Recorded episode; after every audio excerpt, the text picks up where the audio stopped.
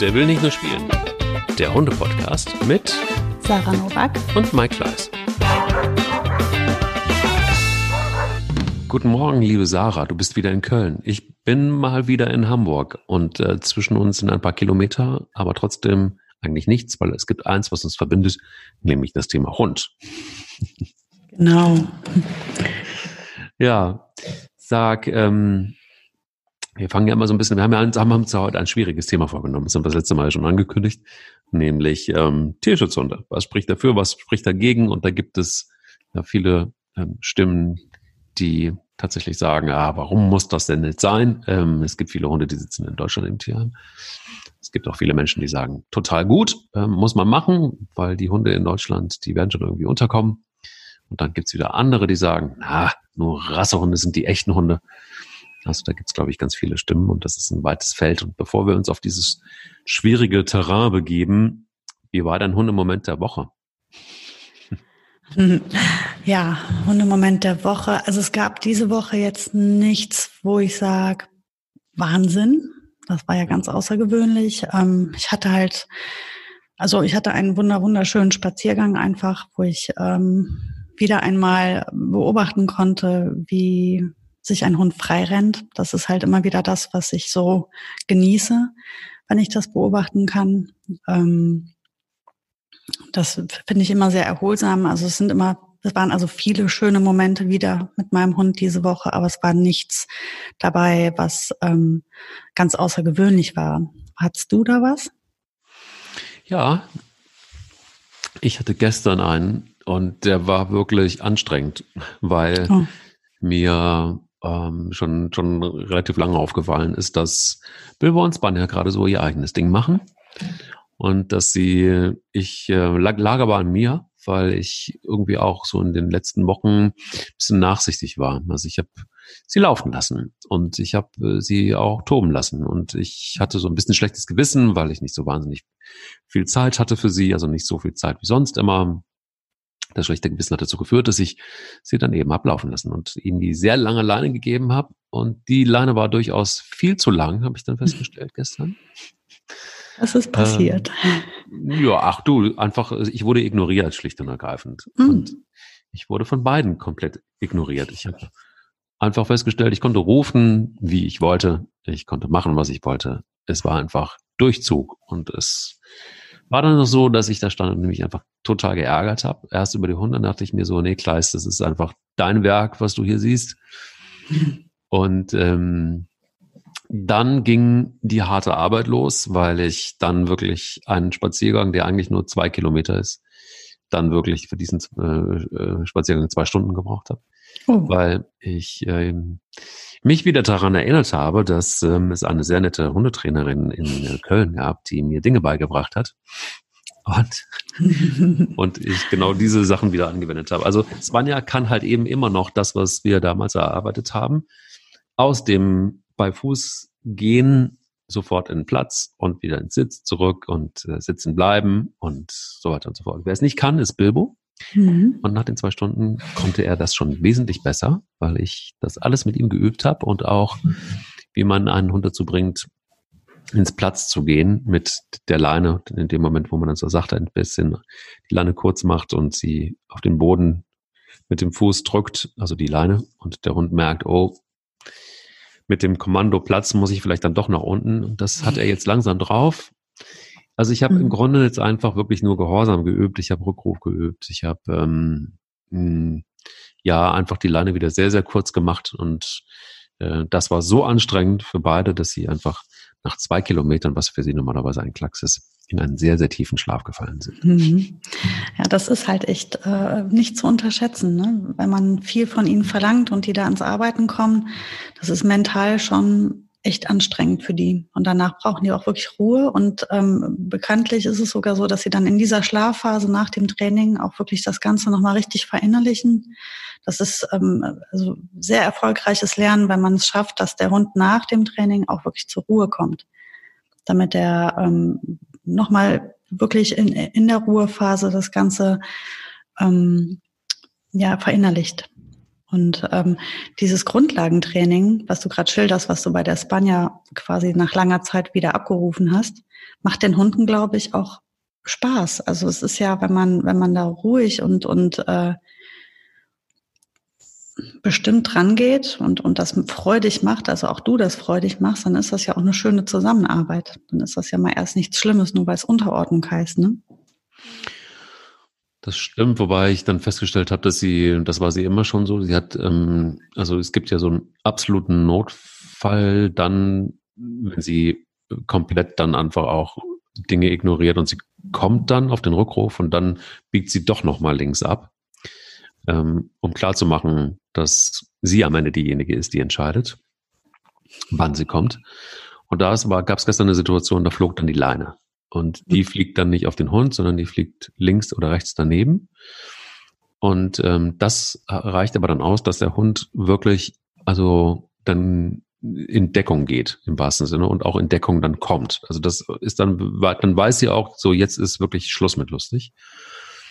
Und es tut ihr nicht weh, es ist einfach nur ein Schreck, den sie kriegt. Und ähm, danach ging es dann auch besser. Das macht ihr gar keinen Spaß, das merkst du auch. Da ist dann irgendwie wirklich so, okay, da, dann schaltet sie in so einen Modus, wie jetzt muss ich jetzt einfach, jetzt muss ich einfach funktionieren. Ähm, mhm. hier ist einfach so eine Grenze erreicht. Gut, da hattet ihr ja auch dann auch wirklich einen Konflikt, ne? Der macht natürlich nie wirklich Spaß, dir ja auch nicht. Nee, null. Ähm, und Rückruf, mm, ja, das ist halt so, das kann man gar nicht oft genug. Ich habe auf meinem Spaziergang jetzt am Wochenende erst noch ähm, festgestellt, wieder, ähm, dass ich jedes Mal, wenn ich den Hund rufe, letztendlich am Rückruf arbeite dass ähm, ich, ich man, man, man muss es halt sehr selten irgend, ab einem gewissen Grad der Erziehung oder der Bindung. Und wenn das alles sehr harmonisch ist, dann wie oft ruft man den Hund dann überhaupt noch? Ne? Also es ist so selten. Aber wenn es dann mal vorkommt, dass ich den Hund mal rufe, dann dann bleibe ich mir so treu. Dann ist das jedes Mal ein Training. Das, ich werde nie in meinem Leben niemals meinen Hund rufen, der kommt und ich nehme das einfach nur da so hin. Es wird hm. immer eine, eine massive Belohnung für den Hund geben, weil ich will, dass sie sich da wirklich drauf verlassen kann. Wenn sie 100 Prozent gibt, gebe ich auch 100 Prozent. Dann habe ich die Zuverlässigkeit wieder mehr. Und das, das ist jetzt auch nach den sieben Jahren jetzt bei der Boogie, äh, ist ja der einzige Hund, mit dem ich jetzt noch bin, ähm, lasse ich das nicht. Also wenn ich sie mal rufe, ich musste sie jetzt am Wochenende einmal rufen, da habe ich die noch so gefeiert. Und dann sehe ich auch, wie, wie die sich freut darüber. Also das kann mhm. man ein Leben lang immer weitermachen, weil der Rückruf, den werden, also es ist die, wenn du nachlässt und wenn, wenn du nicht mehr 100 Prozent gibst, dann wird der Hund das auch nicht mehr tun. Mhm. Ich glaube, ich glaube sowieso, dass dafür, dass das genau stimmt, was du sagst. Ich habe auch nur festgestellt, dass es ein, ähm, dass auch das ein Prozess ist. Also bei Bilbo war es so, dass er, ich habe ihn ein paar Mal gerufen, er kam einfach dann nicht. Der war irgendwo. Und dann bin ich nach Hause gegangen. Und kurz bevor ich zu Hause war, ähm, bog er um die Ecke und kam. Sah aus wie die Sau. ähm, und ähm, ja, er war nicht mehr weiß, sondern fast schwarz. Und äh, dann war auch genau die Zeit, dass er, er wurde dafür überhaupt nicht belohnt. Und, ja, natürlich ähm, nicht. Er ist ja auch nicht auf deinen Rufen gekommen. Er hat ja nicht 100 Prozent genau. gegeben, ne? Null, überhaupt nicht, gar nicht. Eben, also. eben, also das braucht man ja auch nicht belohnen dann. Und ähm, ja, und danach folgte dann genau das. Also genau danach folgte wirklich so dieses, ähm, die, die harte Einheit für Bilbo. Und mhm. ähm, danach war er dann auch wirklich echt groggy und ich glaube, ähm, den Rest ist äh, schon auch dieses Tages jetzt hier ist er jetzt sehr ruhig und das ist für Bilbos Verhältnisse schon schon recht viel. Ja, das ist mein Hundemoment ähm, gestern gewesen, der nicht, der eigentlich anders beginnen sollte und äh, mhm. dann komplett anders geändert hat. Aber das ist vielleicht auch noch mit. Und auch vielleicht so ein bisschen geschuldet der Tatsache, dass er lange Zeit auf sich ähm, selbst gestellt war und ein Überraschungspaket war, wie viele Tierheimhunde es nun mal sind. Und äh, lustigerweise habe ich ähm, so mal drüber nachgedacht von all den Tierheimhunden, die ich bisher hatte, aus dem Tierschutz vielmehr, das ist ja konkret unser Thema, ähm, ist Bilbo der Einzige, dessen Beschreibung tatsächlich irgendwie stimmte. Alle anderen waren genau das Gegenteil von dem, wie sie beschrieben wurden. Und ähm, wir haben ja beide irgendwie auch eine Affinität zu Hunden aus dem Tierschutz. Und mhm. ähm, was ist denn deine Affinität? Oder wie kommt sie zustande, dass, dass du dich für Hunde aus dem Tierschutz ähm, Starkmaß wird zu viel gesagt, aber du hast eine Affinität zu. Ja, es ist ähm, letztendlich hm, meine Lebensgeschichte. Ne? Mein ganzer Beruf basiert auf einem Hund ähm, aus dem Tierschutz, weil ich wäre heute kein Hundetrainer, wenn da nicht der Nano gewesen wäre. Und er war nicht mein erster Hund aus dem Tierschutz, aber er war mein erster Hund aus dem Tierschutz, mit dem es ein sehr großes Problem gegeben hat. Und ähm, ich glaube, das ist auch das ganze Thema und das ist auch das ganze Problem. Wir wissen nicht so wirklich, wenn wir blind adoptieren, also die Hunde vorher nicht kennengelernt haben und einfach eine Adoption ähm, blind machen, dann können wir uns nicht darauf verlassen, dass genau das kommt, was wir erwartet haben oder uns gewünscht haben. Es kann sein, dass es so ist, aber es muss nicht so sein. Mhm. bei Nano war das halt so. Und in den Nano hatte ich mich verliebt ähm, auf einem Foto im Internet, weil der aussah wie meine damalige andere Hündin Shipi, die auch aus dem Tierschutz war.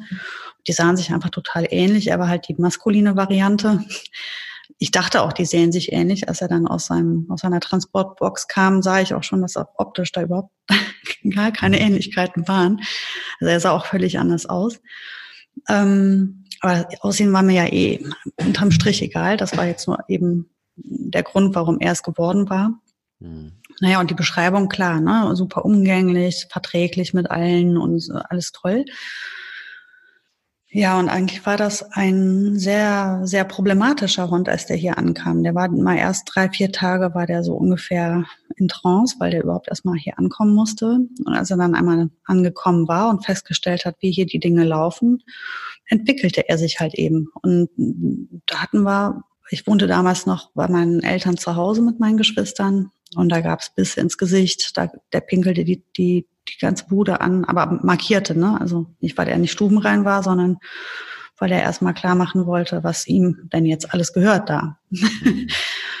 ja, und ich hatte halt dann wirklich große Probleme in meiner Familie, weil die sich auch alle, die hatten auch ja ein Stück weit Angst vor ihm, weil er auch wirklich, ähm, ja, er war bissig. Ähm, was der Hund erlebt hat, kein Schimmer. Ich habe keine Ahnung, was der erlebt hat. Der ist 100 Prozent geprügelt worden, weil wenn man da den Arm zu schnell bewegt hat, auch wenn es nur war, dass man ein Stöckchen werfen wollte für, für Shipi, da brach der in sich zusammen und, und fiel direkt auf den Rücken und beschwichtigte. Hat teilweise auch geschrien wie am Spieß. Ne? Der schmiss sich dann auf den Rücken und schrie dann los. Also ganz klar hatte der seine, seine Gründe auch für sein Verhalten. Ja, und ich glaube, der hatte dann wie so Blitzmomente und dann hat er auch mal zugepackt, wenn er dachte, er müsste sich wehren. Das war problematisch. Und ich bin von Hunde zu Trainer zu Hundetrainer zu Hundetrainer und keiner konnte mir helfen. Am Ende sagten sie mir letztendlich, das wäre ein Hund für eine einsame ältere Dame, die nur für ihn und also ganz komische Aussagen bekam ich da, was ich mit diesem Hund nicht alles, also eigentlich sollte ich den abgeben. Das ist aber etwas, was für mich absolut undenkbar ist, einen Hund wieder abzugeben, ich war auch äh, jung und es gab gar keinen Grund, diesen Hund abzugeben, nur weil, weil es jetzt ein schwieriger Start war. Also es war jetzt nicht, dass da irgendwie ein zwei Monate altes Kind in Gefahr war oder sowas, wo man sagen würde, na gut, äh, muss jetzt wirklich mal nachdenken. Ja, und dann fing der Kampf an mit dem Hund und, und über diese ganze, ich war eigentlich, äh, wollte ich Tiermedizin studieren und landete dann in der Tierpsychologie und, und ähm, wegen ihm bin ich habe ich mich überhaupt da so massiv mit auseinandergesetzt, dass ich gemerkt habe, dass mich, mich das auch einfach alles sehr interessiert. Und dann wurde es zu meinem Beruf. Deswegen hieß auch meine Hundeschule dann nachher Nano, weil ohne ihn wäre ich wahrscheinlich nie Hundetrainerin geworden. Und der Hund war am Ende, um, um das mal kurz zu machen, Jahre später, als dann ähm, keiner mehr wusste, wie er mal gewesen ist, als er bei uns angekommen war, war das ein Hund, den hätte mir jeder am liebsten geklaut. So toll war der. Das war ein super Hund. Der war absolut spitzenmäßig, an dem war gar nichts mehr verkehrt. Man konnte sich gar nicht vorstellen, dass der mal irgendwo mal geschnappt überhaupt hätte. Der war super. Mhm. Der hatte nur einfach echt einen ganz schwierigen Start hier. Und ähm, und da habe ich halt am eigenen Leib erfahren, wie es laufen kann. Und ähm, es ist halt, ein Hund blind aus dem Tierschutz zu adoptieren, bedeutet für mich, offen dafür zu sein, was immer da kommt. Und es kann halt alles Mögliche sein. Und wenn du da keine Lust drauf hast und keine Zeit für hast, dann lass die Finger davon. Dann geh auf eine Pflegestation. Es sitzen hier ganz viele Hunde äh, in Pflegefamilien. Die kann man dann wirklich kennenlernen. Da sitzen Menschen, die mit dem Hund zusammenleben. Die können dir auch wirklich mal was Vernünftiges zu dem Hund sagen. Dann kannst du mit dem mal ein paar mal spazieren gehen und wirklich ihn dir angucken und kennenlernen. Aber dieses blind adoptieren, also wirklich gar nicht zu wissen, und den lernst du am Flughafen kennen, den Hund, und dann ist es auch schon in dem Moment deiner. Da, da musst du wirklich Lust drauf haben und, und, und Nerven. Auch zu sagen, vielleicht wird's mega gut, aber vielleicht wird's auch einfach erstmal ganz holprig. Und ich, ich werde Zeit und Kraft und Nerven investieren müssen, bis wir dann irgendwann eventuell zusammenpassen. Und so sehe ich das halt inzwischen, ähm, dass das einfach nicht für jeden das Richtige ist. Man sollte nicht einfach aus lauter Tierliebe ähm, und sagen, ich, denen geht's da hinten allen so elendig, ich, ich mache das jetzt so. Aber eigentlich möchte ich einen Hund, der soll so und so und so und so sein. Und das steht ja da in der Beschreibung, also nehme ich mal den. Das mhm. kann, kann äh, echt nach hinten losgehen. Ist ja auch wie soll ich sagen? Also es, es gibt auch Glücksfälle, ne? Und ich kann das total nachvollziehen, was du erzählst. Und ich ähm, war ja damals auch in der Entscheidung drin, zu überlegen, ist es jetzt ein Hund aus dem Tierschutz oder eben nicht? Und ich hatte vorher mal Rassehunde und ja, und dann, dann wurde ich damit konfrontiert und ich habe gedacht, es ist vielleicht auch okay und auch gut, ähm, da mal was Gutes zu tun. Und ich habe auch gedacht, ja, das wird nicht so ganz einfach werden, weil mir, mir zumindest klar war, dass jeder Hund seine eigene Geschichte hat, ganz egal, ob er als Welpe da in so ein Tierheim gekommen ist oder nicht. Im besten Falle äh, im Tierheim gelandet ist. Ich meine, es gibt, äh, auch das ist ja wieder so ein weites Feld Tierschutzorganisationen und wie die damit umgehen mit dem Thema und wie die das gestalten und so weiter. Hier hat jeder Verein quasi seine eigene Philosophie. Dementsprechend wahnsinnig schwer, erstmal auszuloten, welchem Verein kann ich trauen, welchem, aus welchem Land hole ich einen Hund und so weiter. Ich fand aber spannend, erstmal die Herausforderung ähm, auch anzunehmen, zu wissen, du weißt nicht, was da kommt. Und auf der anderen Seite dann aber auch mit Rassen in, ähm, ja, in, in, in, in Begegnung zu kommen, genau, die, die du, die du vielleicht hier in Deutschland nicht so richtig kennst. Ähm, mhm. Ähm, aber in jedem Fall, und das bleibt es, eine Herausforderung.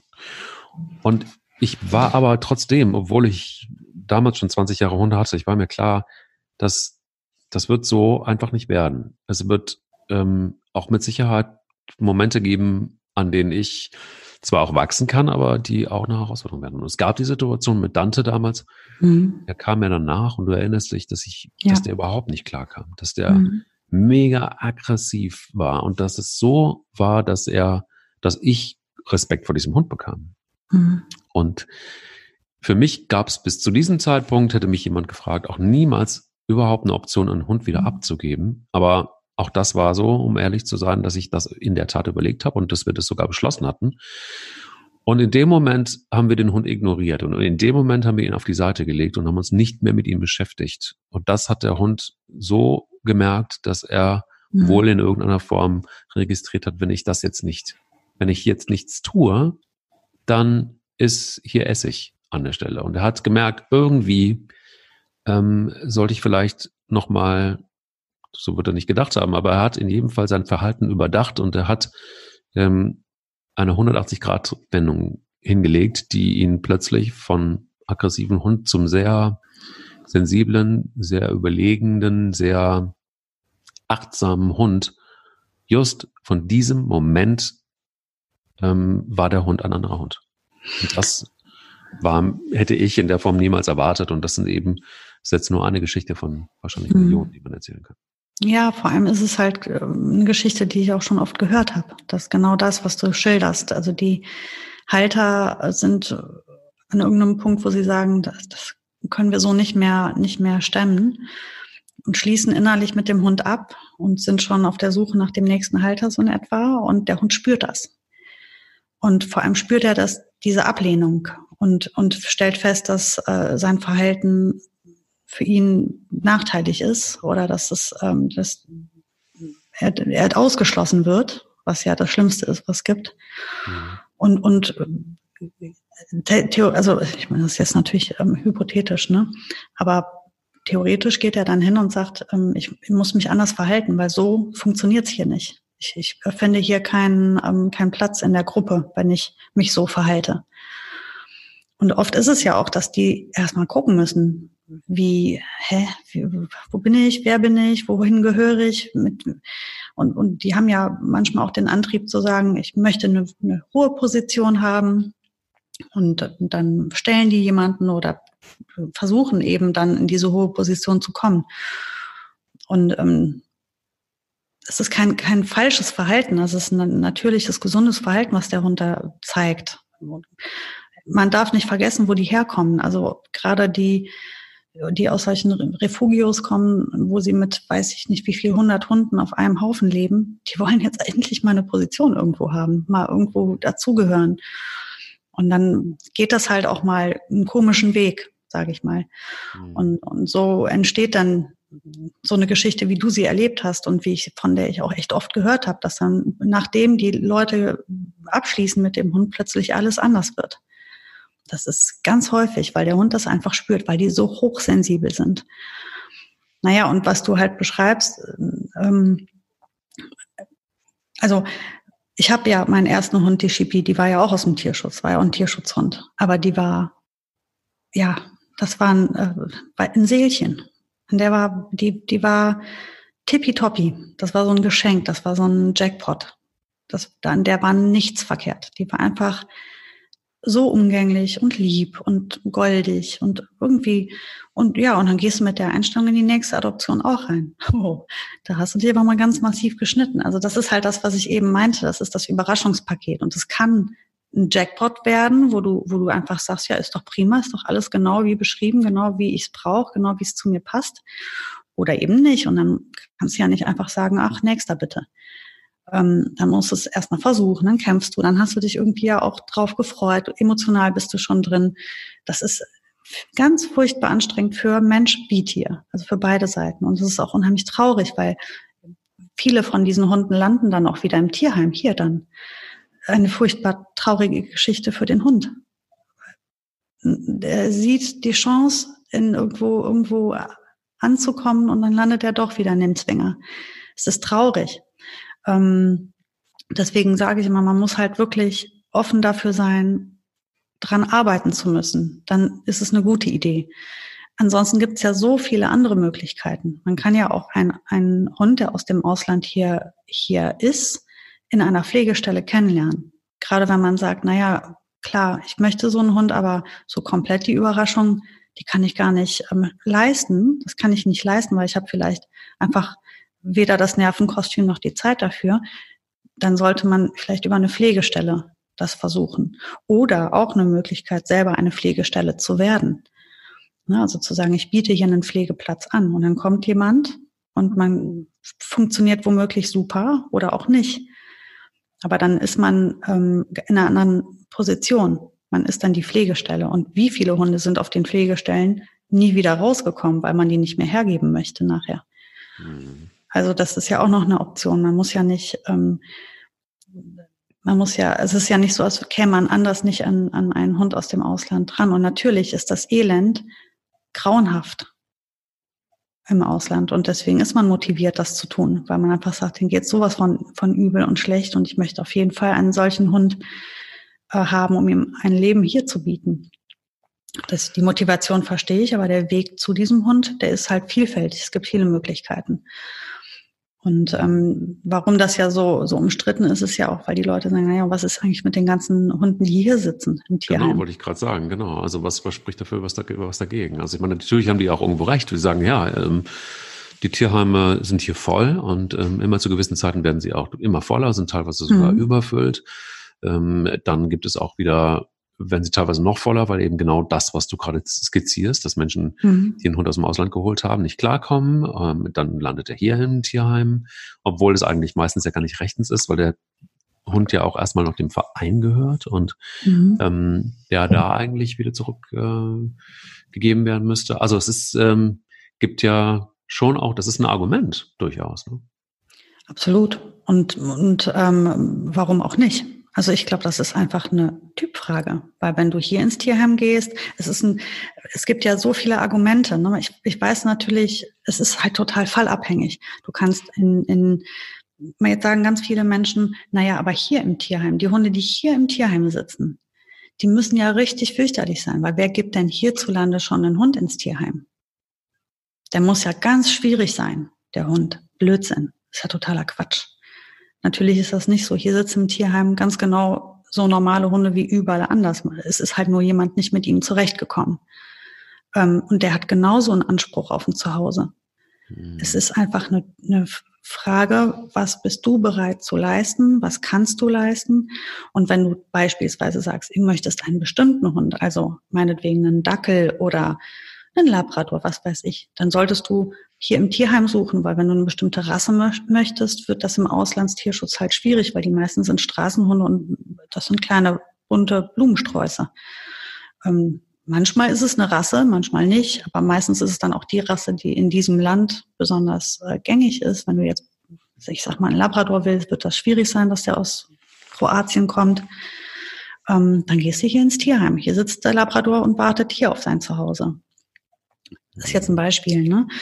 Ähm, das ist halt so das Argument für, die, für das Tierheim hier, für mich. Ne? Also wenn ich, oder eben auch, wenn ich sage, ich, ich möchte auf Nummer sicher gehen. Ich möchte wirklich wissen, was ich bekomme. Dann gibt's oft zu diesem Hund hier im Tierheim einfach auch eine, eine sehr klare Geschichte. Wo kam der her? Wo hat er vorher gelebt? Wie hat er vorher gelebt? Was ist da passiert? Ich kann sogar die Leute womöglich anrufen, die vorher den Hund hatten, mit denen noch reden das ist einfach eine andere Herangehensweise. Aber der Hund, der hier im Tierheim sitzt, der will auch ein Zuhause haben.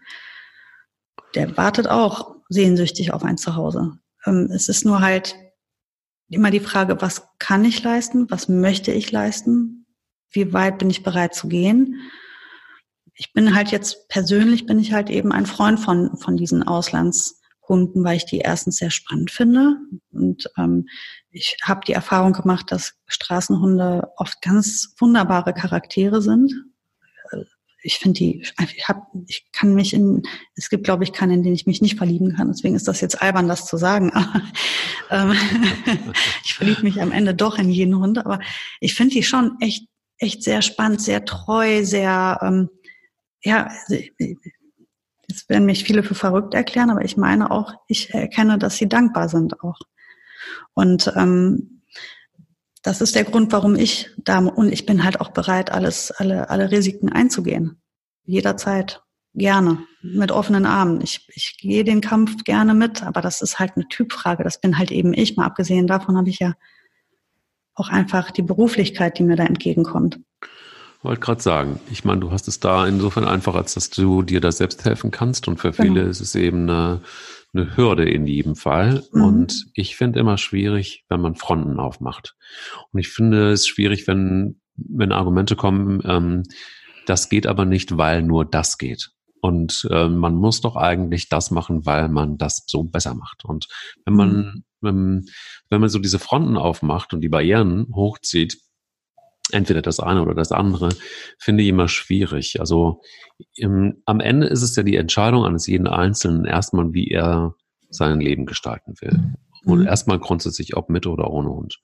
Und wenn mit, dann ist, überliegt doch jedem erstmal auch ähm, die Möglichkeit und die Freiheit, und das ist auch gut so, zu entscheiden, wo und welcher Hund ist es denn. Und ja, es ist bestimmt so, dass sich Menschen vielleicht im Vorfeld nicht genug damit auseinandersetzen. Weil sonst würden Hunde nicht im Tierheim landen, egal ob mhm. im In- oder im Ausland. Ähm, ja, und es ist so, dass wir sicher einfach auch Aufklärungsarbeit in vielerlei Hinsicht zu leisten haben, damit Hunde nicht in dieser Masse in Tierheimen landen. Auch verstanden. Aber auf dem Weg dahin gibt es erstmal Hunde, äh, denen man ein Zuhause bieten kann. Und dann finde ich es erstmal eigentlich total egal, ob sie aus Deutschland kommen, aus ähm, äh, Rumänien kommen, aus Italien, aus Spanien kommen. Erstmal, wenn man den Anspruch hat, etwas Gutes tun zu wollen, um einen Hund zu adoptieren und ihm eine Chance zu geben, dann finde ich, ist das erstmal ein guter Treiber. Ähm, sicher ist auch, dass man dann am besten voraussetzt, dass Menschen so erwachsen sind und sich vorher Gedanken darüber machen, was das für Konsequenzen haben könnte. Und vielleicht helfen dann auch am Ende solche Podcasts, die sagen, alles gut und schön, das ist auch bestimmt toll, aber denkt doch vielleicht einfach mal vorher nach. Habt ihr daran, daran, daran, daran gedacht oder habt ihr euch mal ausgetauscht mit Menschen, die einen Hund aus dem Tierschutz haben oder ist es vielleicht sogar eine Idee, mal in eine Hundeschule zu gehen, bevor man einen Hund adoptiert? Oder den Trainer anrufen. Ne? Das ist, also alle meine Kollegen freuen sich wie bescheuert. Ja. Ich, ich freue mich wie bescheuert, wenn mich einer anruft und sagt, kannst du mich beraten, was es denn werden soll, was zu mir passt?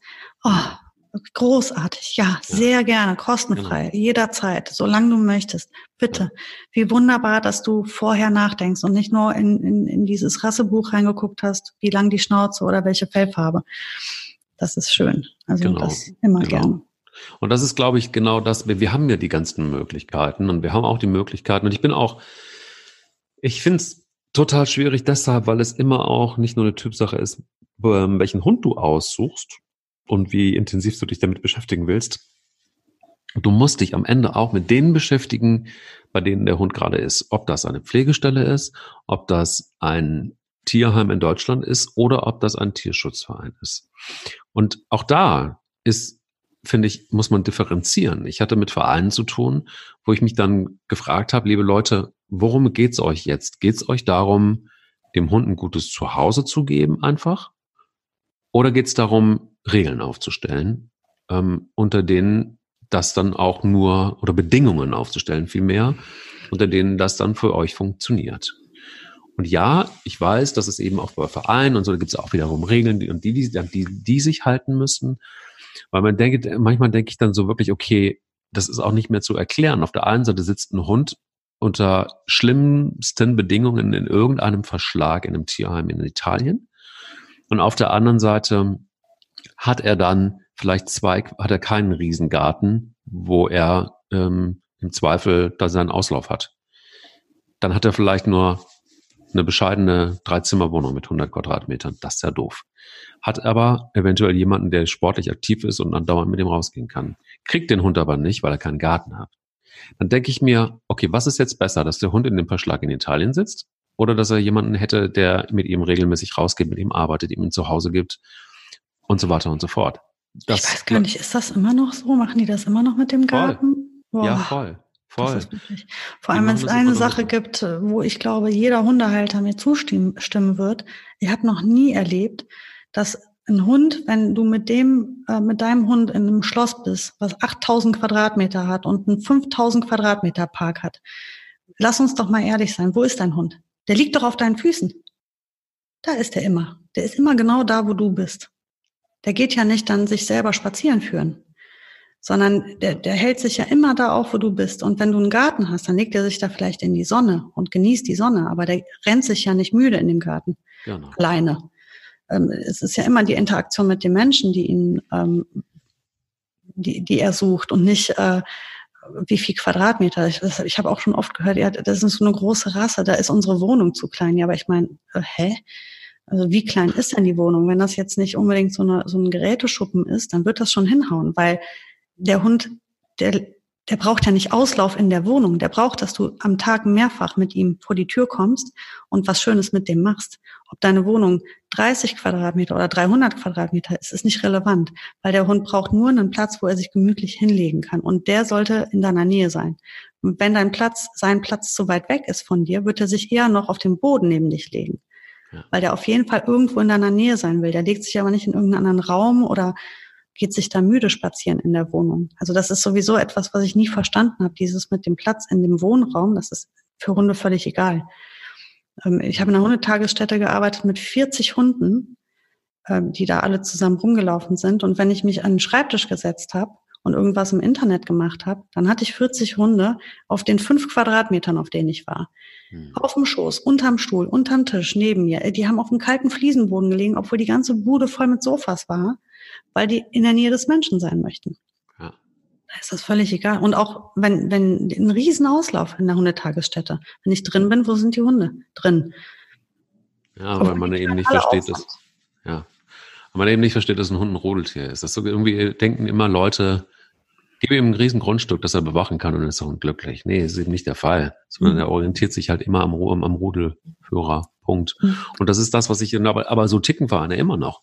Also du kannst safe davon ausgehen, dass es ähm, dass bei der Beschreibung, äh, ich mache jetzt einmal das Internet auf und ich gehe auf zwei, drei gezielte, gezielt auf äh, Seiten und da steht dann bitte nur Menschen mit einem eingezäunten Grundstück, ähm, das ausreichend groß ist, dass er bewachen kann und dass er ähm, und, und möglichst gerne noch Menschen, die damit mit der Rasse schon mal Erfahrung gehabt haben und das und das und das und das und das und das.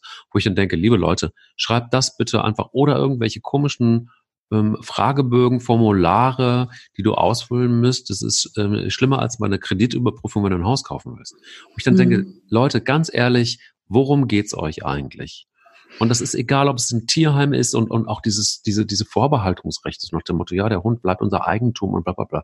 Hund und Eigentum. Also merkst du immer noch, der Hund immer noch als Sache gesehen wird, obwohl es hm. so ist. Ich glaube, es gibt halt so ganz wenig Fälle, wo das noch Sinn macht. Ne? Es gibt ja Tiermessis, dann haben die immer noch die Handhabe, die Hunde da rauszuholen wieder. Allerdings dann ist die Vorkontrolle nicht gut gelaufen. Ja, genau. Ne? Das ist so. Oh, Entschuldigung, jetzt hat es bei mir mal geklingelt.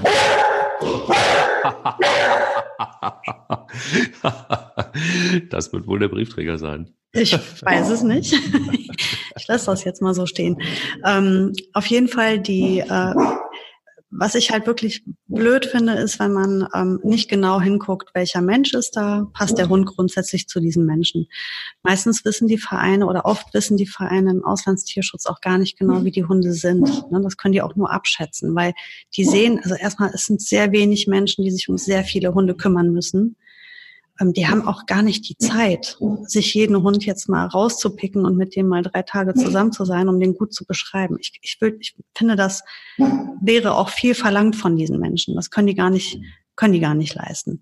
Ähm, man muss schauen hier, wenn, wenn, wenn ich den Hund vermitteln möchte, sind das Menschen, die ähm, bereit sind, das Risiko einzugehen, dass der Hund eventuell nicht 100 Prozent sofort passt. Mhm. Sind die bereit, an dem, daran zu arbeiten? Sind diese Menschen bereit, in eine Hundeschule zu gehen oder einen Hundetrainer kommen zu lassen zu sich? Ähm, sind diese Menschen, haben die Menschen ausreichend Zeit für den Hund? Gehen die gerne raus? Weil wenn das Stubenhocker sind und ich verkaufe denen einen Hund, der eigentlich jeden Tag seine paar äh, Kilometer rennen müsste, dann ist das, finde ich, sehr viel interessanter, als zu gucken, ob der Garten da ist oder nicht. Weil der Garten was, was ist denn jetzt mit diesem Garten überhaupt? Warum? Klar ist das schön, wenn da ein Garten ist, ist das für den Hund schön. Dann kann er schneller und einfacher mal in die frische Luft und sich da in die Sonne legen. Aber das wird ihm überhaupt niemals diesen Spaziergang ersetzen, den er braucht, den er dringend braucht. Okay, also lass uns aber doch vielleicht auch noch mal in dem Zusammenhang gucken, wenn es so ist, dass hm, wie soll ich sagen, dass es vielleicht das Beste wäre, dass man sich nochmal äh, vorher damit auseinandersetzt, also bevor man sich am Ende des Tages einen, einen Hund ins Haus holt. Deiner Meinung nach ganz konkret, was sind so die, die, die völlig unabhängig davon, ob es jetzt ein Tierheimhund aus Deutschland ist oder aus dem Ausland ist, was sind so die Dinge, von denen du sagst, ähm, aus deiner Erfahrung raus, dass es wirklich wichtig darauf zu achten?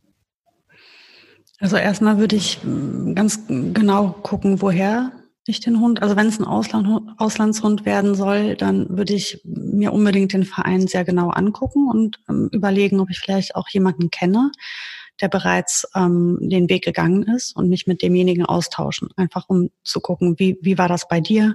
Wie ist das gelaufen? Wie war der Verein? Hast du dich damit wohlgefühlt? Ähm, das wäre schon mal der erste Schritt, wenn ich mich entscheide für einen Auslandstierhund, zu gucken, mit wem, mit welchem Verein habe ich es da zu tun? Wie sind da die Regeln? Ähm, grundsätzlich mal erst würde ich überlegen, was möchte ich geben? Was bin ich bereit zu geben? Was kann ich leisten? Ähm, welcher Hund passt zu mir. Und dann ist es auch keine schlechte Idee, wenn man ähm, ein, ein Profil hat. Also ich, ich sage jetzt mal ein Beispiel. Ich bin jetzt eine vielleicht ältere alleinstehende Dame, die eigentlich ähm, morgens, mittags, abends eine kleine Runde laufen möchte hier in den Park, ganz gemütlich.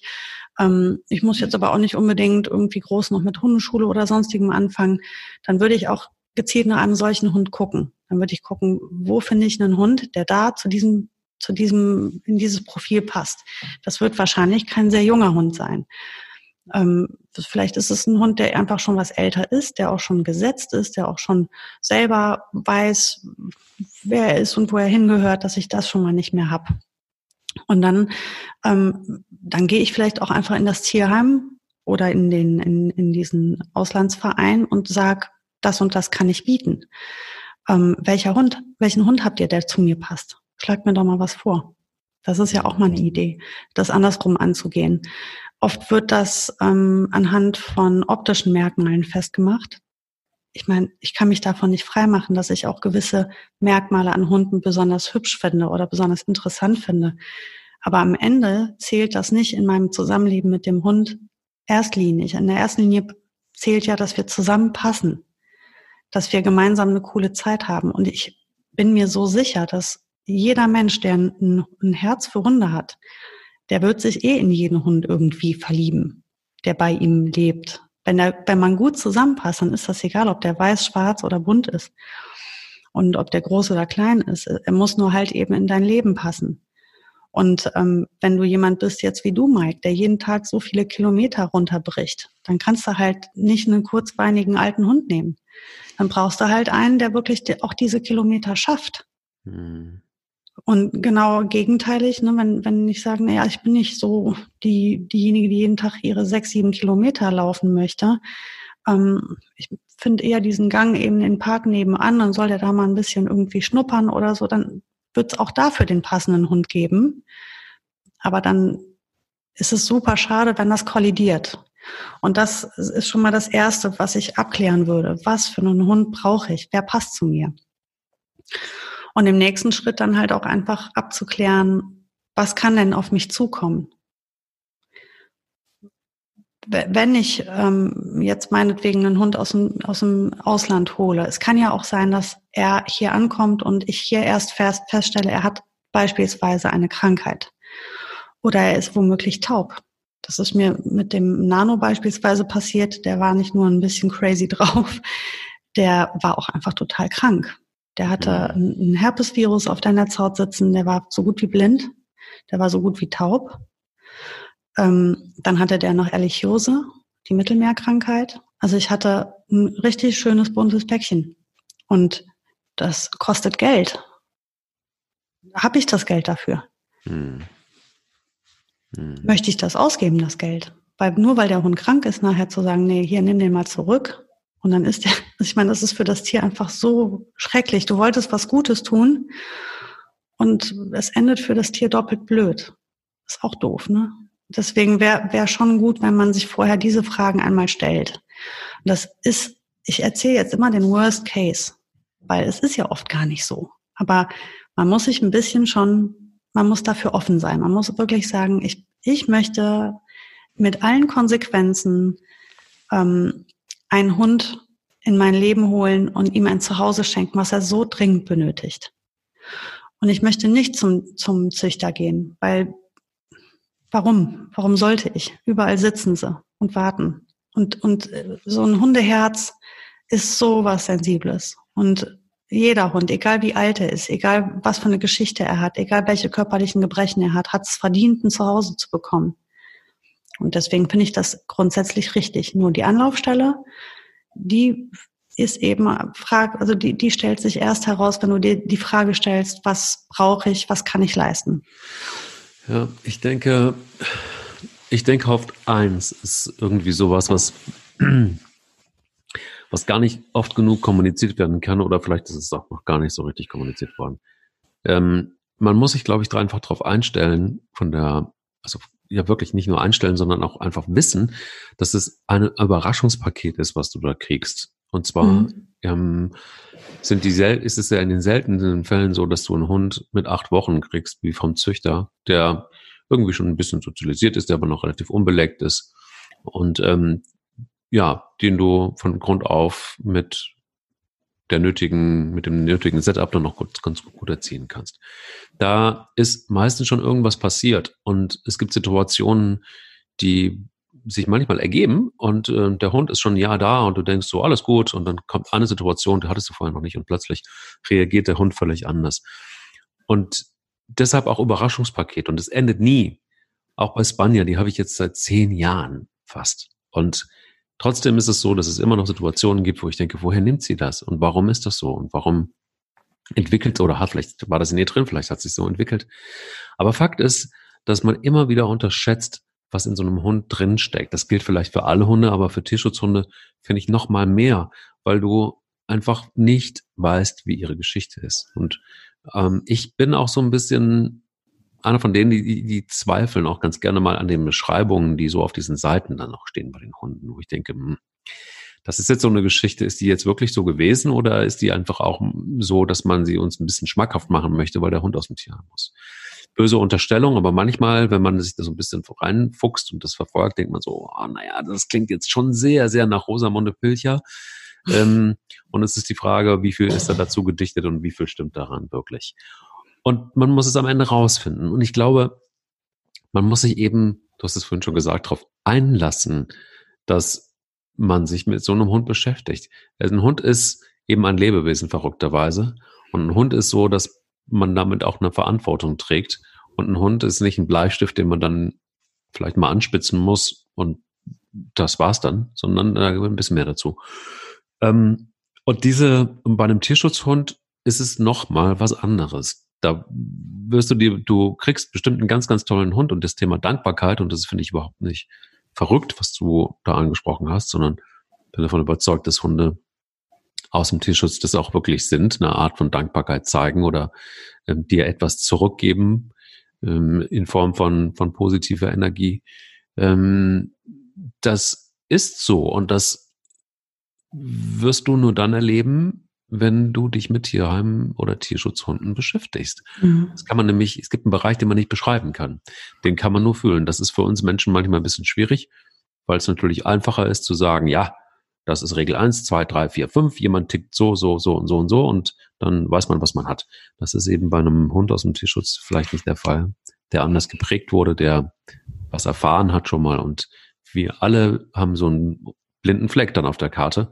Wenn so ein Hund ein halbes Jahr alt ist, dann hat er ein halbes Jahr eine Geschichte. Wenn er sieben Jahre alt ist, dann hat er wahrscheinlich ganz viele Erlebnisse gehabt und wir wissen alle nicht, wie wir uns damit ähm, beschäftigen müssen am Ende des Tages. Mit der Einstellung, glaube ich, ist, korrigiere mich, schon viel gewonnen, wenn man sich darauf einlässt und sagt, ich lass mich auf dieses Abenteuer ein und ich lass mich vielleicht auch auf sehr, sehr viele blaue Flecke und Überraschungen ein. Ich ähm, lass sie, lass sie mal zu, äh, habe aber die Souveränität, das zu überstehen und kriegt dann also ein Vielfaches zurück. Aber diese hm. Souveränität und Stärke braucht es vielleicht einfach mehr als bei einem Papi vom Züchter. Was ich vielleicht noch dazu sagen kann, ähm, was ich jetzt in den letzten vielen Jahren erlebt habe mit äh, Menschen, die eben diesen Weg gegangen sind und oft, also ich werde ja immer erst kontaktiert, wenn, wenn das Kind schon in den Brunnen gefallen ist sozusagen. Ähm, steht also ein Mensch vor mir mit einem Tier aus dem Tierschutz, meistens dann eben aus dem Ausland und, und ist völlig verzweifelt und weiß gar nicht und sagt, so war das aber gar nicht gedacht und so passt das gar nicht. Aber ich, ich bin, ich möchte es, ich möchte es schaffen, was soll ich tun? Und ähm, ich glaube, ich kann schon sagen, dass also mindestens 95 Prozent der Menschen, die diesen Weg gehen, die sich die sich einfach, die sich aus der Komfortzone herausbegeben, die in diesen, die in dieses, äh, ähm, in diese Arbeit mit dem, mit diesem Hund gehen, die wachsen über sich hinaus, die erleben sich nochmal neu. Diese Hunde sind Lehrer. Hm. Lebenslehrer sind das. Hm. Und hätte ich diese Hunde nicht gehabt, wäre ich nicht der Mensch, der ich heute bin. Und meine ganze Ruhe, meine ganze Gelassenheit, und davon habe ich inzwischen schon echt viel. Die habe ich ausschließlich durch die Tiere bekommen, weil ich bin alles andere als ruhig und, und äh, ähm, souverän gewesen früher. Aber ich habe gelernt, wenn, wenn du nicht konzentriert, ruhig und gelassen mit dem Tier umgehst, vergiss es. Keine Chance. Ich bin über mich hinausgewachsen. Dank der Hunde, dank und natürlich dank dieser Hunde auch, weil wenn es eben nicht immer alles so planmäßig läuft und so easy peasy ist, wie aus dem Bilderbuch, dann, dann muss man halt einfach mal ran und dann wächst man über sich hinaus, erst dann. Und ähm, deswegen ist das auch eigentlich eine sehr schöne Herausforderung oder kann es sein. Es kann eine so super schöne Geschichte werden. Und ich habe, ich, ich könnte jetzt hunderte Beispiele nennen von Menschen, bei denen ich das erlebt habe, die nachher gesagt haben, ohne diesen Hund, wer wäre ich denn heute? Hm. Und, ähm, und da gab, sind Tränen geflossen. Oh Mann, wie viele weinende Menschen ich schon am Telefon hatten, die verzweifelt waren, die ich wieder stark gemacht habe, nochmal ein bisschen die Zähne zusammenzubeißen. Und am Ende sind die so dankbar, dass die dieses Tier behalten haben und dass sie, dass sie das erleben durften. Also es ist, es klingt, weil man, wir haben eben so das ein bisschen alles benannt und es klingt dann so, uiuiui, boah, das ist ja voll schrecklich. Nein, nein, auch wenn es ein Kampf ist, ist es am Ende ein guter Kampf, der sich lohnt. Das wollte ich jetzt nochmal dazu sagen, damit das ähm, ja auch gesagt ist. Und wie gesagt, ich, mein ganzer Beruf, ich bin diesem Hund damals, den ich nicht weggegeben habe, sondern mit dem ich gemeinsam in den Kampf gegangen bin, bin ich meine größte Leidenschaft habe ich durch ihn entdeckt. Ja, wer wäre ich heute ohne den Nano? Hm. Toll, oder?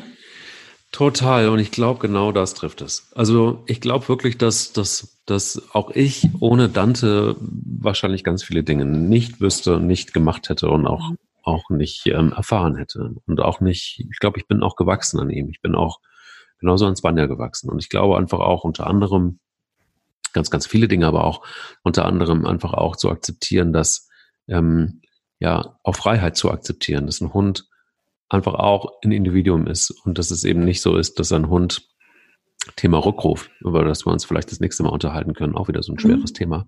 Ja. Ähm, aber nicht eben jemand ist, der einfach mal eben sofort auf alle das hört, wie wir das gerne hätten, sondern auch einen gewissen Raum braucht und ähm, auch einen gewissen Respekt braucht. Natürlich ist man am Ende derjenige, der entscheiden muss. Geht's auch um, da geht es auch um die Sicherheit des Hundes. Und dass wir Verantwortung auch als Rudelführer haben, dass es so einem Hund gut geht und dass wir alles dafür tun müssen, zum Thema Verantwortung auch Verantwortung zu übernehmen und dann auch unbequeme Entscheidungen zu treffen. Aber trotzdem zu akzeptieren und zu respektieren, dass es ein Lebewesen ist, mit einem eigenen Willen, mit einem eigenen Charakter und diesen und das zu akzeptieren und um Gottes Willen nicht zu brechen. Und das nee. ist, ähm, ähm, ist wirklich, glaube ich, so das wirklich Wichtige für mich. Was, was es gibt ja auch in aller Regel immer einen, einen Weg, wie man zusammenfindet. Man muss das Tier gar nicht brechen. Und es sind ja so viele verschiedene Möglichkeiten, wie man zusammenfinden kann. Deswegen ist es auch ratsam, nicht äh, nach Plan zu arbeiten, weil das vielleicht gar nicht passt zu dem einen Menschen und dem einen Tier. Aber es wird einen Weg geben. Und ähm, den muss man nur halt erstmal herausfinden und dann muss man ihn noch gehen.